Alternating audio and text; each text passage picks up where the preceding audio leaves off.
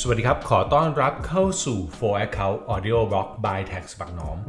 รายการความรู้ภาษีสำหรับคนทำธุรกิจในทุกเช้าวันอังคารแบบนี้ครับ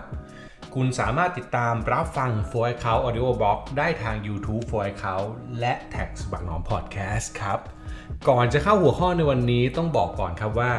For Account Audio Blog by Tax บักหนอมตอนนี้เนี่ยเป็นตอนสุดท้ายแล้วครับ เราทำมาทั้งหมดเนี่ยประมาณ 12 ตอนนะครับ ซึ่งตอนนี้ผมจะมาเล่าถึงภาพรวมทั้งหมดสิ่งที่เจ้าของธุรกิจต้องรู้ในการเริ่มต้นธุรกิจ ต้องบอกว่าตอนนี้เหมือนเป็นการรวบรวมเนื้อหาทั้ง 11 ตอนที่ผ่านมานะครับ มาย้ำใหญ่แล้วก็สรุปภาพรวมให้เห็นกันอีกทีว่า ถ้าคุณเป็นเจ้าของธุรกิจ คุณอยากจะเริ่มต้นธุรกิจ คุณต้องรู้อะไรเรื่องพวกนี้บ้างทำยังไงให้บัญชีและภาษีถูกต้อง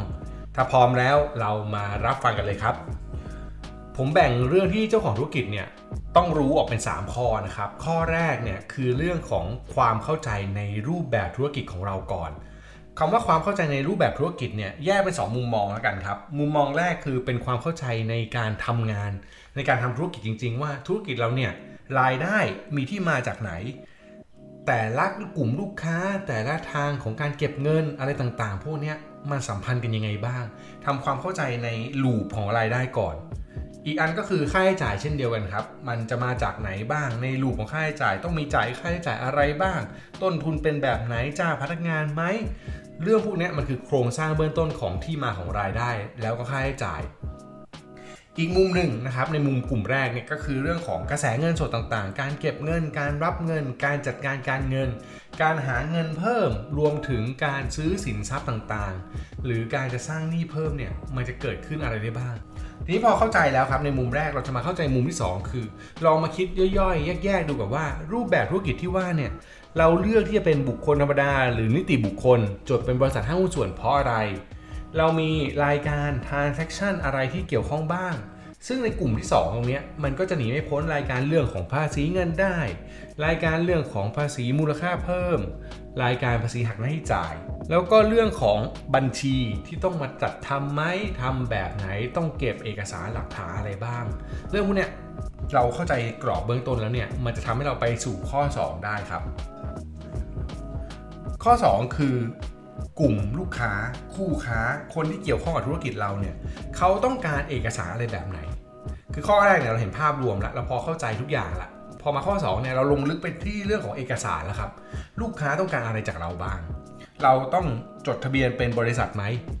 สำหรับบางคนนะครับบางทีเราตอนแรกจะเป็นบุคคลธรรมดาแต่ลูกค้าอยากให้จดบริษัทบางทีเราอาจต้องเปลี่ยนตัวเองเป็นบริษัทเพื่อให้ลูกค้าเนี่ยรับงานจากเรา อันนี้ก็เป็นไปได้ ลูกค้าต้องการให้เราจดบริษัท ลูกค้าต้องการภาษีมูลค่าเพิ่มไหมต้องการใบกำกับภาษีหรือเปล่า เราต้องจดไว้ได้ถูกต้องไหมมีเวลารับเงินลูกค้าต้องหักภาษีได้จ่ายเราหรือไม่คำถามพวกนี้มันก็เป็นสิ่งที่ทำให้เราเข้าใจเบื้องต้นต่อลงไปอีกว่าเฮ้ยลูกค้าอยากได้อะไร เราต้องให้อะไรเขาบ้างคู่ค้าเจ้าหนี้ก็เช่นเดียวกันครับเขาจดแวดเหมือนกับเราหรือเปล่า เราต้องจดหรือเขาไม่จด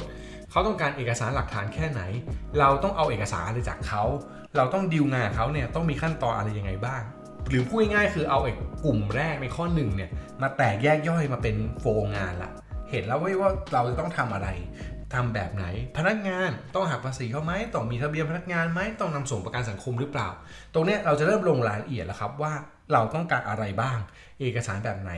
ซึ่งถ้าข้อแรกคุณกำหนดผู้ช่วยมา เช่นมีนักบัญชี หรือโปรแกรมบัญชีเนี่ยคุณก็มาดูข้อ 2 ต่อว่าไอ้นักบัญชีคนนั้น หรือโปรแกรมบัญชีตัวนั้นเนี่ยสามารถช่วยให้คุณเป็นไปตามทางเดินเอกสารแบบนี้ได้หรือเปล่า มีจุดไหนต้องผิดพลาด จุดไหนที่ต้องเข้ามาแทรกหรือเปล่า และระหว่างนี้ครับ ก็หาความรู้ในการจะฟังออดิโอบล็อกก็ได้ จะอ่านบทความต่างๆ ก็ได้ หรือว่าปรึกษานักบัญชีที่เราจ้างเขาก็ได้ครับ พวกนี้เราก็จะทำให้เรารู้เรื่องเข้าใจพวกนี้มากขึ้น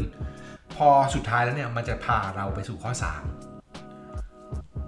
ข้อที่3เนี่ยคือเรื่องของการสร้างคล้ายๆ ว่าไกด์บุ๊กแล้วกันนะครับจริงๆอาจจะดูเป็นยิ่งใหญ่เป็นเป็นแมนนวลคู่มือต่างๆก็ได้ว่า เราพยายามจะทำความเข้าใจว่าในแต่ละโปรเซสมันต้องมีการทำอะไรบ้าง ซึ่งถ้าการทำพวกไกด์บุ๊กหรือโปรเซสพวกนี้ขึ้นมาได้คำแนะนำที่ผม ให้เลยนะฮะหรืออยากแนะนำเลยคือ เมื่อคุณทำแบบนี้แล้วเนี่ยคุณให้พนักงาน หรือนักบัญชีหรือทุกคนเนี่ยเห็นด้วยตรงกันกับว่ามันทำได้ไหมแล้วก็เซตระบบตรงนี้ให้มันเป็นระบบเดียวกัน อันนี้ธุรกิจขนาดเล็กอาจจะบอกว่าโอ้โหมีเจ้าของคนเดียวไม่ได้จำเป็นต้องทำหรือเปล่าพี่หนอมอะไรเงี้ยนะครับผมอยากบอกว่าอาจจะไม่ต้องทำเป็นแมนนวลก็ได้ แต่ว่าคุณต้องมีแนวทางชัดเจนของคุณเอง ที่รู้ว่าเหตุการณ์แบบนี้เกิดขึ้นคุณจะทำอะไรบ้าง ซึ่งตรงเนี้ยมันมันยากนิดหนึ่งตรงที่ว่า 1 2 มาเป็นการเขียนทฤษฎี3เนี่ยมันคือเอาไปเอาทฤษฎีในข้อ 1 ข้อ 2 มาปฏิบัติ เมื่อคุณเอาทฤษฎีในข้อ 1 2 มาปฏิบัติเนี่ยคุณจะเจอปัญหา ปัญหาจะทำให้คุณกลับมาแก้ในข้อ3เนี่ยนะครับสร้างเหมือนกับแมนนวลเล็ก ๆ ในใจก็ได้อะถ้าเป็นธุรกิจขนาดเล็ก หรือเป็นคู่มือแมนนวลที่ทำให้ทุกคนปฏิบัติตามได้ แล้วอย่าก้าวข้ามคือห้ามมีข้อยกเว้นถ้าสร้างอะไรระบบมาแล้วเนี่ยอย่ามีข้อยกเว้น เช่น ถ้าขายทุกครั้งต้องออกใบกำกับภาษี แปลว่าจะไม่ขายโดยการไม่ออกใบกำกับภาษี ถ้าจ่ายเงินพวกนี้ต้องหักรายจ่าย แปลว่าเราจะไม่มีทางยกเว้นไม่หักภาษีให้จ่ายเขา อะไรแบบนี้นะครับ ตรงนี้เป็นสิ่งสำคัญมากที่จะทำให้ธุรกิจของเราไปต่อได้ แน่นอนความชำนาญ ความรู้ หรือเรื่องพวกนี้มันจะเพิ่มขึ้นตามประสบการณ์ของเรา ก็ค่อยๆเรียนรู้มันไป ซึ่งบางทีแล้วมันอาจจะทำให้เรากลับมาทำข้อ 1 และข้อ 2 ใหม่ก็ได้ครับ ดังนั้นโดยสรุปครับ สิ่งที่ผมอยากจะเล่าในตอนนี้คือ เราอย่าเพิ่งตั้งคำถามว่าธุรกิจต้องการอะไร เราอย่าเพิ่งไปหาว่าเอกสารแบบนี้ใช้แบบไหน แต่เรากลับมาที่ตัวเองก่อนว่าเราทำธุรกิจอะไรอยู่ แล้วธุรกิจเนี้ยมันต้องมีอะไรมาเกี่ยวข้องบ้าง พวกนี้จะทำให้เราเข้าใจเหตุการณ์ต่างๆได้มากขึ้น รวมถึงเข้าใจโปรเซสต่างๆ ได้ดียิ่งขึ้นครับ เริ่มจากธุรกิจของเรา อย่าไปเริ่มที่ธุรกิจคนอื่น แล้วก็สิ่งสำคัญคือเครื่องมือ ย่อมช่วยให้คุณทำงานได้ง่ายขึ้นครับ เอาละครับ ก็เดินทางมาถึงตอนสุดท้ายแล้วนะครับสำหรับวันนี้ครับ ฝากติดตามฟัวเขาออริโอวอล์กใบแถบบักหนอมย้อนหลังในตอนก่อนหน้านี้ วันนี้ขอลาไปก่อนครับ สวัสดีครับ